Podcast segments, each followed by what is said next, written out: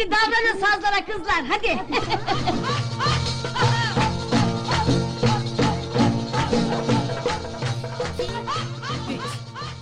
Herkese Hafif Meşrep Podcast'ten merhaba, ben İrem. Ben Yasemin. Yine karşınızdayız maalesef. Ya bu açılışı böyle hayal etmemiştim. Başka şeyler söyleyecektim. Daha coşkulu girecektim ama kalbim yorgun. Bir beynim daha. Yorgun. iki üç Herkese Hafif Meşrep Podcast'ten merhaba. Ben İrem. Ben Yasemin. Yasemin. Yasemin ne yaparsın? Gerçekten böyle bir giriş böyle mi yapacaktım? Böyle yapacaktım. Herkese Hafif Meşrep Podcast'te merhaba. Yani bir şey söyleyeyim, Laz, Laz, Laz Ozan Akgöl'e bir merhaba gönderelim, bir ya, selam. Ozan Akgöl'den önce benim dedem Laz, benim annem Laz. Biz Ozan Akgöl'den önce de Laz'dık. Her ee, zaman. Ama kendisini Laz'lığı da bir başka. Şöyle bir şey başlatacağım, sen Trabzonlusun, benim de anne tarafım Trabzonlu. Hani böyle bir Laz'lıktan bahsedince bir heyecanlanıp, aha biz de Laz'ız diyoruz. Sonra böyle Rizeli veya Artvinli biri çıkıp, abi Trabzonlular Laz değil diyor ya, ben orada çok üzülüyorum. Çünkü bir taraflar daha Laz oluyor her zaman. Evet, o doğru söylüyorlar ama keşke ben de Laz olabilsem. Çünkü Laz olabilmek için yetkinliğimiz var. Ama olamıyoruz. İnşallah yine eleştirilmeyiz. Ay ya sot. Şu podcast'e başladığımızdan beri eleştirildiğim kadar hayatım boyunca hiçbir dönemde eleştirilmedim.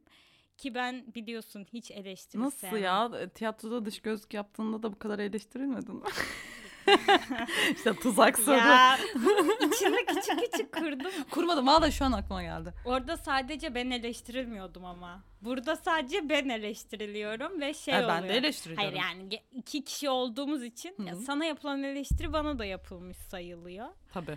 Ay çok çok zorlanıyorum. Ben hiç sevmem yani eleştiri. Yapıcı eleştiri falan da sevmem. İyi niyetli eleştiri de sevmem. Ama böyle bütün yolları tıkayamayız. Mesut Süre olduk. Hayır canım, şaka yapıyorum. Bu da şey gibi olmasın. İlk bölümlerde dedik ya erkekler dinlemesin diye.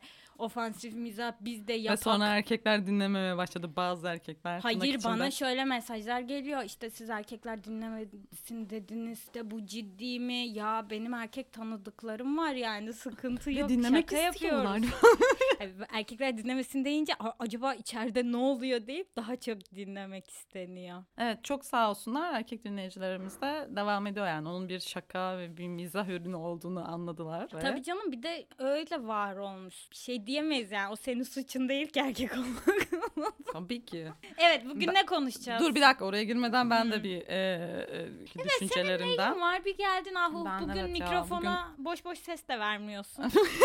Bugün çok sinirliyim. Hayır, alakası yok. Şöyle bir şey düşündüm ben bugün. Şimdi artık kış resmi olarak hayatımızın ortasına girdi. Ben kışı hiç sevmiyorum. Ve sonrasında düşündüm ki, hatta şöyle bir şey de diyebilirim. Keşke desen ki bana mesela bir fantezini söyle şu hayata dair, hayır, en hayır, güzel hayır, falan. Hayır. Mesela kış uykusuna yatabilmeyi çok isterdim. Kışı hiçbir şekilde yaşamadan yaza uyanmayı çok isterdim yani.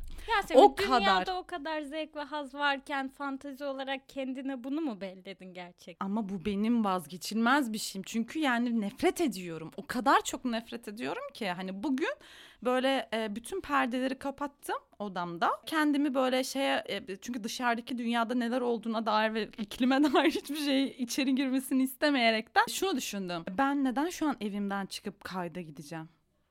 Bunu sordum kendime ve cevaplarını bulmaya çalıştım şimdi. Cevaplarıma geliyorum. e, düşündüm ki e, son zamanlarda şunu çok dert edindim yani. Böyle de kendi konfor alanlarımızın ne kadar içerisine, dünyanın en klişesi ama gerçekten kendi konfor alanlarımızın içerisine ne kadar hapsoluyoruz ve e, ne kadar bunun içerisinde debeleniyoruz. Ve gerçekten ne gerek var evden çıkıp işte bir podcast kaydı çekmek için o iklimin ve kışın içerisine tamam, girip bu, bu buraya edemez. Gelmeye. Dedim ki yani, amiyane tabirle abi bizim de hayatımızda belirli amaçlarımız, belirli koşturmalarımız, belirli mesailerimiz, belirli hayatımızı idame ettirmek için gerekli olan çabalarımız var. Buna ek olarak neden böyle bir şey yapıyoruz dedim. Hmm. ne, ne, bizim zorumuz ne dedim ve sonrasında kendi kendime verdiğim cevap da aslında biz bir gerçekten tartışma yolu, tartışma düzlemi, düşünce yolu. Hani birbirimizle konuştuğumuz şeyleri e, aslında tartışmaya açmak. Hani sen senin eleştiriye dair verdiğin şeyi ben aslında çok o gözle bakmadığım için hani onun da çok geyik olduğunu bilerek yine de söylüyorum. Aslında hani herkese bir düşünce yolu. Biz biz böyle düşünüyoruz. Şimdi gündemde şöyle bir şey oldu. Ne düşünelim, nasıl yapalım diye bir düşünce dünyasının içerisine çekme çabası gibi düşünüyorum aslında ben bunu. Çünkü biz böyle kendi konfor alanımızın dışına çıkıyoruz. Yoksa biz zaten o yolun içerisinde debelenip duruyoruz. O yol dediğim yol da kendini çok rahat hissettiğin, çünkü istemsizce ve sosyal medyanın bütün algoritmalarında sana benzer insanları çıkardığı ve senin de e, bireysel tercihlerinde çok benzer insanlarla, senin gibi düşünen insanlarla bir araya geldiğin bir dünyanın içerisine çekiliyoruz ya gitgide. Hani o yankı odası dediğin şey, yani hani konuşuyorsun ama düşünüyorsun ve bir, bir konuda belirli bir hükmün, düşünce tarzın var. Ama birçok insan var ve birçok insan başka bir şey düşünüyor. Ve biz burası aslında buraya gelip burada konuşup insanlar da bunu dinlediğinde şöyle bir şey oluyor. Bizi zaten biz bunu tahmin ediyorduk yani. Bizim gibi düşünmeyen ya da işte bizim gibi düşünmeyen demek bir şey demek değil bu arada. Yani hani hakikaten aynı konuya çok farklı bakış açılarda bakan insanlar var. Ve o insanlarla buluşmak üzerine ve onların da getirdiği farklı bir yoruma yeni bir bizim için de bizi de besleyecek, onları da besleyecek. Çünkü biz zaten konuşan durumundayız. Böyle bir düşünce yolu olsun diye aslında bu işi yapıyoruz diye kendim gerçekten evden hazırlanma sebebim ve hazırlanıp buraya gelme sebebim budur abi. Başka da hiçbir şey değil yani. Çünkü Ay. bundan çok besleniyorum. Hani zaten en başta konuştuğumuz şey buydu diyerek çıktım. Neyse yani çıktık ve geldik. İyi yapmışsın. Ben de gelirken yolda şunu düşündüm. Artık böyle dinlenmeye başladıkça bir sürü mesaj almaya başlıyoruz. Sen de alıyorsun, ben ya bu hafta şunu konuşsanıza. Hı-hı. İşte hiç mesela diyorum bazen tartışma ile ilgili öyle öneriler geliyor ki ben hakikaten bir hafta boyunca on tane farklı mesaj alıyorum böyle. Hani böyle hiç düşünmediğim ya da konuşmayı tercih etmeyeceğim, programın yapılış amacına aykırı yollar öneriliyor bazen. Ya az önceki eleştiri mevzum şakaydı bu arada. Ya gerçekten zor, eleştiriyle iyi anlaşamayan bir yapım var ama ben de büyüyorum. Tabii ki de herkes istediğini söyleyebilir yani. Buraya oturuyorsak onu da göze alacağız ve bunun da çok farkındayız. Şöyle hissettim. Ya bana ters gel de insanlar öyle konular öneriyor ki hakikaten konuşulabilir ve ben artık hani o öneren insanın gözünden de başka bir bakış açısı düşünüyorum ve e, beni de kişisel olarak geliştiriyor. Lütfen bu arada biz yani yoğun insanlarız normal zamanlarımızda ve önerilerinizi, düşüncelerinizi, eleştirilerinizi bize doğrudan da yazabilirsiniz. Bunu açık başka sitelerde de paylaşabilirsiniz. İyi veya kötü, hakaret etmediğiniz sürece cevap veririm hani. Ama e, hakaret ederseniz de canınız sağ olsun. Onda da sıkıntı yok yani. Sonuçta hiç mi hakaret yemedik diyoruz. Allah'ını yedik. Ay evet yani Allah'ını yedik. Bunu düşünürken aklımdan da şu şarkı geçiyordu. Ee, ş- yok bir sitemim. Hayatta her şey kısmet. Kısmet. Diyelim ve konumuza geçelim. Artık Yasoç'um bugün ne konuşacağız? Sen çok güzel anlatıyorsun, anlat. Yani valla bugün şöyle bir şey. Reklamlar. Buna hazırlandım. O kadar tabii belliydi ki, ki. Bir daha değil mi? Reklamlar. Deme. Çok gülüyoruz ya, gülüyoruz. Ya evet. Yeşim buraları kesin. Çok güldüğümüz yerleri Yeşim'e söylüyoruz. Biraz ben Yeşim'den bahsetmek istiyorum. Yeşim bizim gerçekten canımız, canımız ciğerimiz. Yani ben de aynı şeyi söyleyecektim. Yeşim, kesinlikle canımız ciğerimiz. Aynen, bizim kayıt aldığımız Fuga Mundi stüdyolarında bizim kurgumuzu yapan, aynı zamanda buranın her şeyini de çekip çeviren insanlardan biri. Ve her hafta bizim nazımızı, niyazımızı çekiyor. Öfende nasıl ve ya. Gözü kapalı da her şeyi yapıyor. Bizi de çok güzel yönlendiriyor. Biz burada iki kişi konuşuyoruz ama aslında pek çok kişiyiz Fuga Mundi'de ve Yeşim de bizim her şeyimize koşan, her şeyimize ilgilenen, bütün kurgumuzu yapan meşhur kurgucumuz, o beğendiğiniz teknik ekibi kuran insanlardan biri. Evet, aynen öyle. Reklamlar. Ve... Yine oraya mı dönüyorum?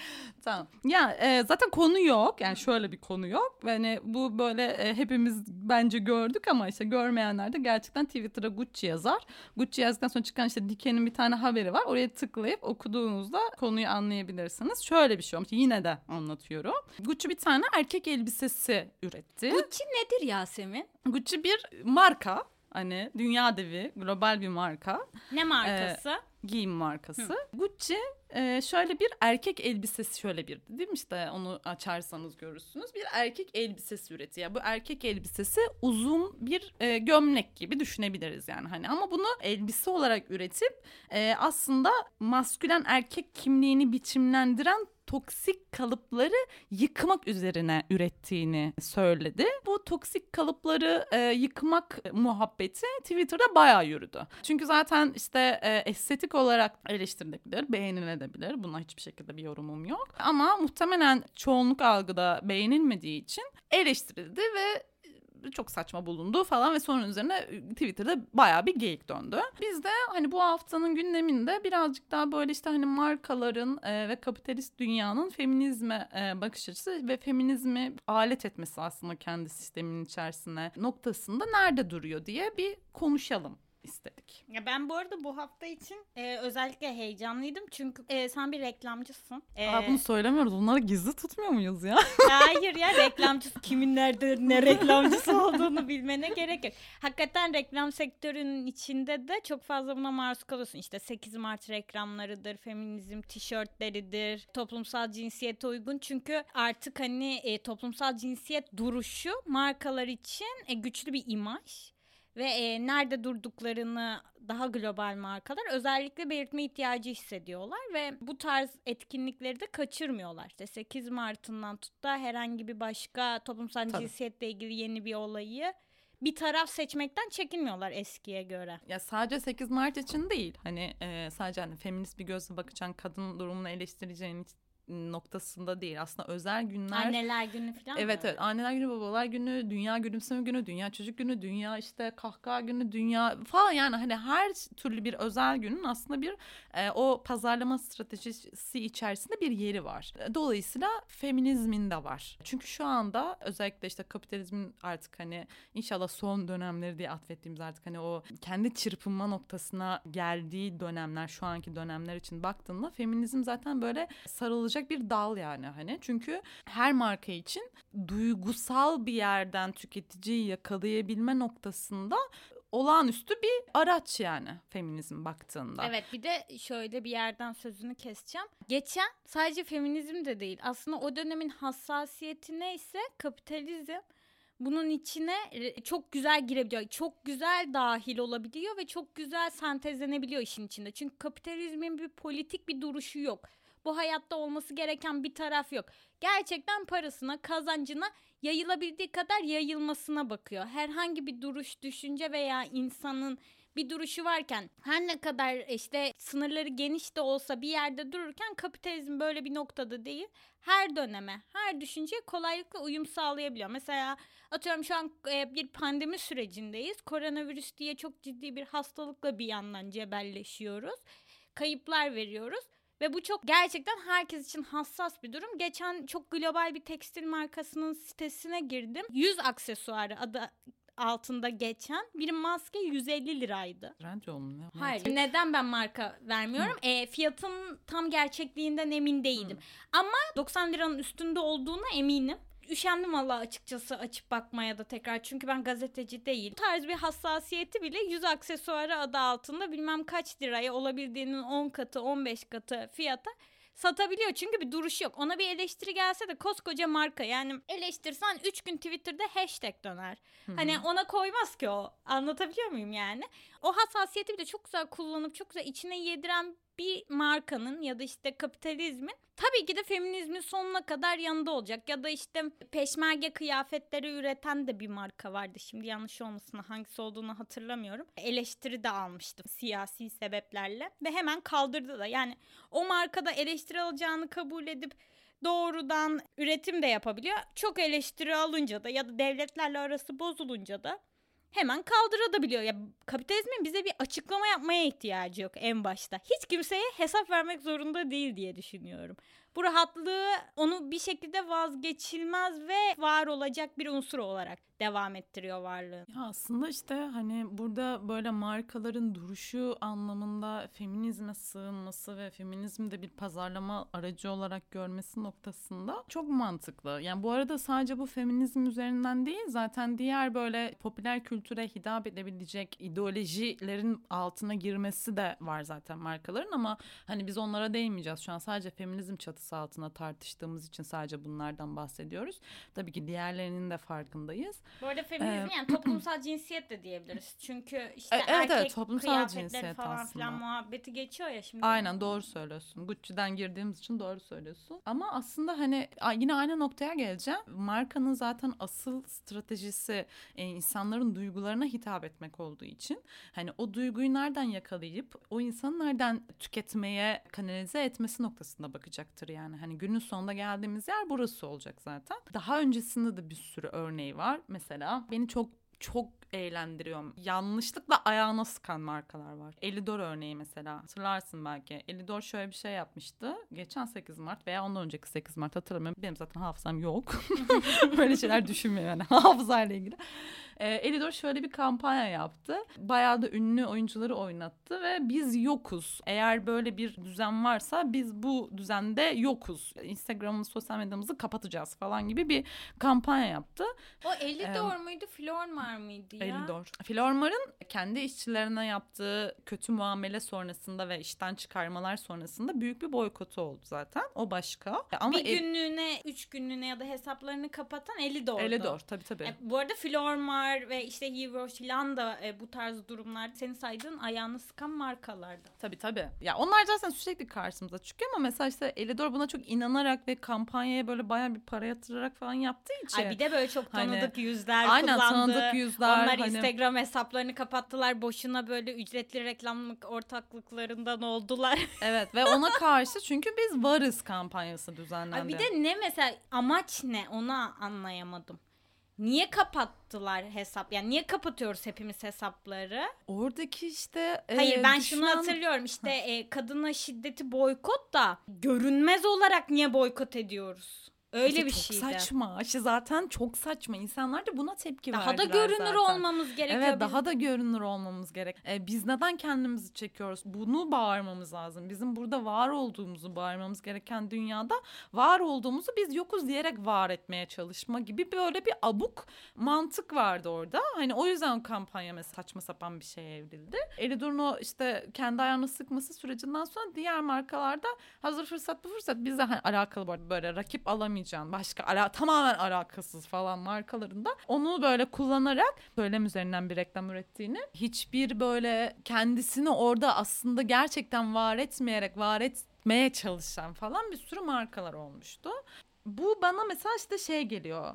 iki yüzlüce olabilir. Çok iki yüzlüce geliyor. Bu arada gerçekten yani kendi... Sırf bir şey yapmak için yapmış olup da olayın temelinden çok uzaklaşmış. Hı hı. Olayı asla anlamamış. Sırf ideolojinin ismini verip toplumsal cinsiyet deyip, feminizm deyip hı hı.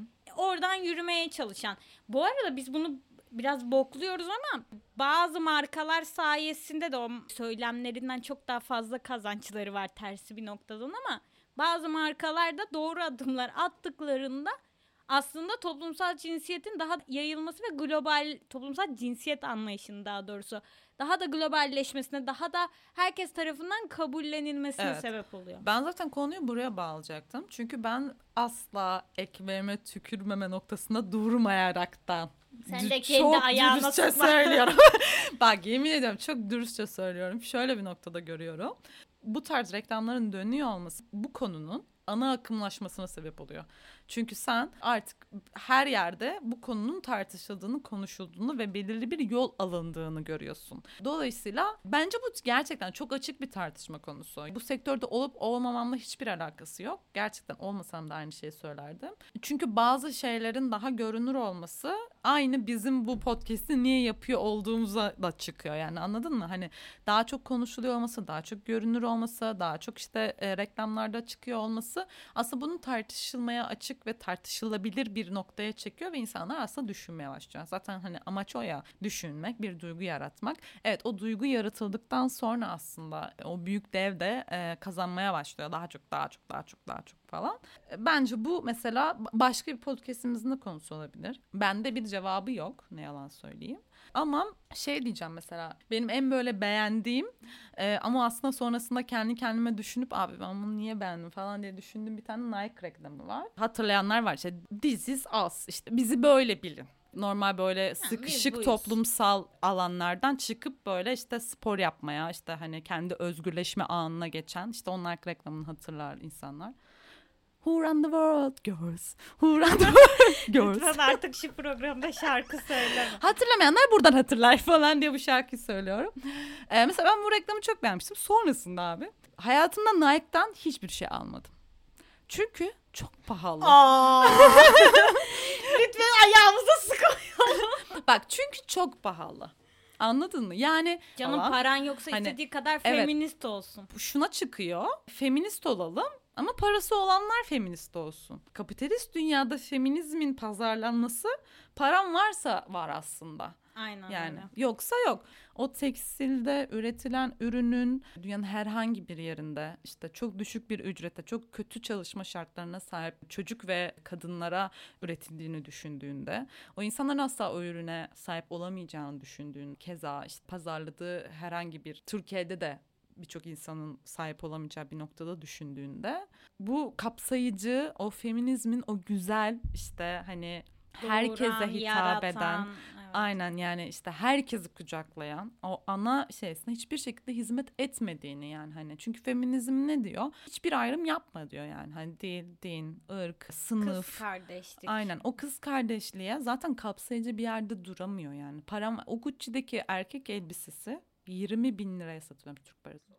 Ekofeminizmde yani Vandana Shiva ve işte Maria Mies diye iki kadının birlikte yazdıkları Manifesto adında bir kitap var, ekofeminizm diye, ve orada Maria Mies bu durumu şöyle açıklıyor. Beyaz adam kendi elleriyle yok ettiği dünyayı tekrardan arayışa giriyor diyor. Ne yapıyor? Bununla ilgili doğayı bir nostalji malzemesi olarak kullanıyor. Kendi makyajlanmış çölünde, yani bizim yaşadığımız işte metropol dediğimiz şehirlerde biz yaşarken doğadan uzak, o tarafa dönüp atıyorum işte doğa turizmi adı altında kendisinin insan yiyen, yamyam olarak bulduğu ve dışladığı ırkların yaşadığı o doğaya girip o doğayı sahipleniyor ve diyor ki mesela oraya işte Tayland'a gidilmesi. Doğa turizmi adı altında orada işte tayı masaj yaptırılması. Diyor ki zaten kendi e, kaybettiği şeyi sanki yeni bulmuş gibi yeniden pazarlıyor ve bunun üzerine bir de para alıyor. Bir de bunu yaparken de orada yaşayan insanların da yaşama alanlarını kısıtlıyor diyor. Bu artık niye bu kadar çoğaldı? Çünkü e, daha önceleri atıyorum işte bundan iki üç nesil önce insanlar yaz tatillerini hiç tüketilen bir şey olarak bulmaktansa kendi tarlalarına, bahçelerine gidip üretim yapıyorlardı. İşte mahsullerini topluyorlardı. Ama işte o sırada da doğa arayışlarını, doğayla doğa, doğaya karşı duydukları ihtiyaçları gideriyorlardı. Ve bu tarz doğa güzellemeleri bu kadar yaygın ve kapitalizm ürünü değildi. Ama şimdi artık o işte küçük üretici, çiftçilik vesaire üretim Avrupa'da ve Amerika'da ellerinden alındıktan sonra bu insanların herkesi işte fabrikalarda üç beş kuruşa çalıştıracak hale getirdikleri için e, o doğayı ne yapacağız? Tabii ki de işte kapitalizmin turizm öznesi olarak kullanacağız diyor. Doğru da diyor. Tam olarak hakikaten kapitalizmin girmediği, güzellemediği yerde burası kaldı. Bu arada mesela biz, sen işte çok güzel konuştun. Ben buradan çok güzel alıntılar yapıyorum vesaire vesaire. Bunun feminizmle ilgili kısmına geleceğiz tekrardan ama biz de böyle yaşıyoruz. Yani bu şu an mikrofonlarımızın başında oturuyoruz ama yine biz de böyle yaşıyoruz. Mesela şöyle bir şey düşün. Bu bunları yaşıyoruz yani. Ben duyuyorum. Ben Kaz Dağları'na yerleştim. Abi gerçekten çok iyi. Doğayla iç içe. Rahat bir nefes alıyorum. Bahçemden domateslerimi topluyorum. doğada olmak ya, şehirden uzak olmak hem işime de çok yakın. Aa, ne iş yapıyorsun? Kaz Dağları'nda altın arıyorum. Benim işime yakın değil. Sen kendi kendine bunu sor. Mesela şey, abi e, Nijerya'da balta girmemiş ormanlara girdim. Bambaşka bir duyguydu. Ama balta, ben girdim. Balta girmemiş ormana sen nasıl girdin? Bizim şirketin traktörü girdim. Hani bu tarz şeyler. Artvin'e gittim, mis gibiydi ya. Hem işime de yakın. Ne yapıyorsunuz? Nükleer kuyu, ay nükleer santral, Akkuyu'da bilmem ne falan filan. Yani böyle şeyler duyuyoruz, biz de konuşuyoruz. İşte bu sektörlerden birinde ben varım, birinde sen varsın vesaire. Hani bu bunları söylüyorum ama bir yandan kendime de söylüyorum yani. Tabii ki. Diyor ki Maria Mies, on sekizinci yüzyıl öncesi ciddi bir cadı avı, bildiğimiz tarihsel cadı avını anlatıyor ve bunu Silvia Federici'nin Cadı Avı adlı kitabında çok güzel anlatıyor. Diyor ki kapitalizme dışarıda çalışan erkek, biyolojik güç olarak da erkek olarak düşündüğü için bir evde erkek doğması kapitalizme e, yeni bir makine üretmek demekti.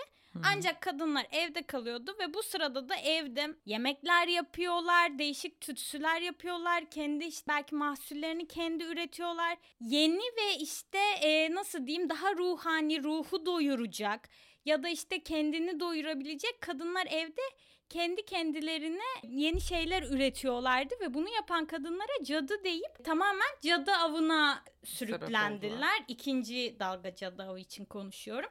Bunun en büyük sebebi kapitalizmde. Buradan Maria Mies alıyor ve diyor ki on sekizinci yüzyıldan sonra da evde duran bütün kadınları öldüremeyeceğini anladı kapitalizm ve dedi ki o zaman dışarıda mantık çerçevesinde duran erkekse evde duygusal, mahrem içinde duygularını yaşayan da kadın, o zaman biz duygularımıza yönelelim, e, kadınların duygularına yönelelim, onları öldürmek yerine onların duygularını kullanalım ve buna uygun reklamlar üretelim evet, dedi. Ben burada bir tane dizi önerisi sunucu. İlk kez söylenen böyle inanılmaz güzel bir e, dizi önerisi. Madman arkadaşlar. Aa, nasıl kimseden, aklına geldi? Evet, kimseden duymazsınız. Ben öneriyorum. E, mükemmel bir dizi. Reklamcılık sektöründen falan bahsediyorum. Arkadaşlar ben de bir dizi önereceğim. Game of Thrones. Lütfen izleyin. Çok iyi yani, bir lütfen dizi. Lütfen Madman'ı izleyin. Hani ne dediğimizi anlarsın. Kıyıda köşede kalmış dizi önerileri. Kapitalizm aslında diyor ki kadın bedenine bütünü olarak arzu duymuyor ya da duydurtmuyor. Onu parçalara ayırarak ve belli başlı kısımlarını beğendirerek yapıyor. Madem feminizme bağlayacağız, aslında kapitalizm bu noktada feminizmle hiçbir zaman barışamaz diyor. Markaların feminizmin globalleşmesine destek atması kısmını falan filan okey, bu şeyi veriyoruz yani, hakkı e, teslim ediyoruz ama kadını baştan başa parçalara ayırır ve sadece belli kısımlarını beğendirtmeye çalıştırır. Bütün olarak kadını beğendirtmez. Mesela bu işte seks turizmi, pornografi hı hı. E, falan filan mevzusunda diyor ki Maria, erkekler aslında normalde arzu duymadıkları kadınların pornolarını izlerler veya işte seks turizminde tercih ettikleri kadınlar bunlardır. Atıyorum birlikte olduğu, eş olduğu, uzun süreli ilişki yaşadığı ya da annelerinin ya da kız kardeşlerinin, bu zaten çok konuştuğumuz bir konu, öyle olmasını istemezler. Çünkü bunun ana e, sebebi bedenlerinin parçalandırılıp sanki cansız bir varlıkmış gibi pazarlanmasıdır diyor. Hı hı. Yani annen kadar ya da işte kendi partnerin kadar canlı değil o işte fuhuş turizminde arzu duyduğunu düşündüğün kadın figürü ve aslında bu koyuyor geri planda. Fuhuş turizminde beğendiği kadının kendi partneri olmasına dayanamıyor dünyadaki birçok erkek. İşte özellikle e, Orta Doğu'da ve Amerika'da. Şöyle toplayacaktım ben de. Ya zaten tüm bu konuştuklarımızın özetinde hani kapsayıcı bir feminist düşüncenin kapitalist dünyada gerçekleşemeyeceğini. Çünkü hani kapitalist dünya her şekilde ayrıcalıklı sınıfın, kendine liberal diyen feministlere e, ayrıcalık bir yerden daha ayrıcalıklı bir yere maksimum taşıyabileceğini söylüyor birçok feminist düşünür ve yazar. E, o zaman ne yapacağız? İşte hani madem kapitalizmle can çekişiyor, hani bir alternatif e, hem ekonomik hem de e, siyasal bir ideoloji olarak, alternatif ideoloji olarak ekofeminizm çıkıyor. Bence ekofeminizm zaten bir sonraki bölümde veya başka bir bölümde falan ayrıca daha detaylı ve hani kapsamlı konuşuruz. Ve geldik mi? podcast'te toplayacak cümleyi söyleme. Şimdi bak şöyle bir şey oldu arkadaşlar, söylüyorum şu anda. Ya şu mikrofona şimdi, yaklaş artık. Tamam yaklaşıyorum. Ya. Şimdi bir, birkaç bölümümüzde ben kendim not aldığım bir cümleyi yani sonuca getirmek ve podcast'i bitirmek bana hep çok zor geldiği için bir tane özlü söz, bir tane bir şey bulayım yani hani bir alıntı bulayım, bir şey bulayım. Hani öyle söyleyeyim ve aradan hemen çıksın gitsin falan gibi düşündüğüm için böyle şeyler not almıştım. Ee, sonra birkaç sefer böyle oldu, olduktan sonra bu bana sanki bir misyon gibi hani işte e, özlü sözle bitirecek hani falan gibi bir e, şey sorumluluk atfedildi. Ve o sorumluluk atfedildikten sonra atfedildi dediğim yani ikimizin arasında, İrem ve ben arasında. Ben Yasemin'e özlü söz aynen, görevi verdim. Aynen öyle bir görev verdi. Sonra bu görev bana geldikten sonra bana böyle ekstra bir sorumluluk hissiyatı bindik böyle omuzlarıma. Doğalından gelişen şey artık doğalından gelişemiyor oldu. Ve böyle kendimi şöyle hissediyorum. Böyle aşırı sorumluluk insanı oldum. Hani ben gerçekten hani bana bir sorumluluk ver, bin beş yüz yıl yaşayayım, bin beş yüz yıl sonra hala da aynı şeyi yapıyor olurum yani. Öyle bir insan olduğum için. Böyle sürekli şey düşünüyorum. Acaba hani nasıl toplayayım? Biraz böyle ofansif mi yaklaşmalı? İşte geyik mi yaklaşmalı? Sürekli böyle çok Familiyası ciddi ciddi şeyler söylenme. Aynen başka bir şeyler bulmalı falan filan. O kadar çok bulmak için uğraşıp hiçbir şey bulamadım. Hadi söyle, ama söylüyorum. Acayip kötü bir bitiriş olacak ama yine söyleyeyim. Cem Karaca şöyle bir şey söylemiş. Hem kurdu seveyim hem ateşten atlayayım diye bir dünya yok. Niye böyle bir şey yaptın? Hani hayır bak şöyle bir dakika. Önce bir cümleyi düşünelim. Anladım canım, ben aptal mıyım? Ha tamam. Yani, anladım. Ha. Hem feminizmi hem kapitalizmi okeyleyemeyiz. Hani evet. O zaman ben de şöyle bir bitiriş yapmak ha. istiyorum. Yok bir sitemim, hayatta her şey kısmet. O da aynı kapıya çıkıyor. Oh.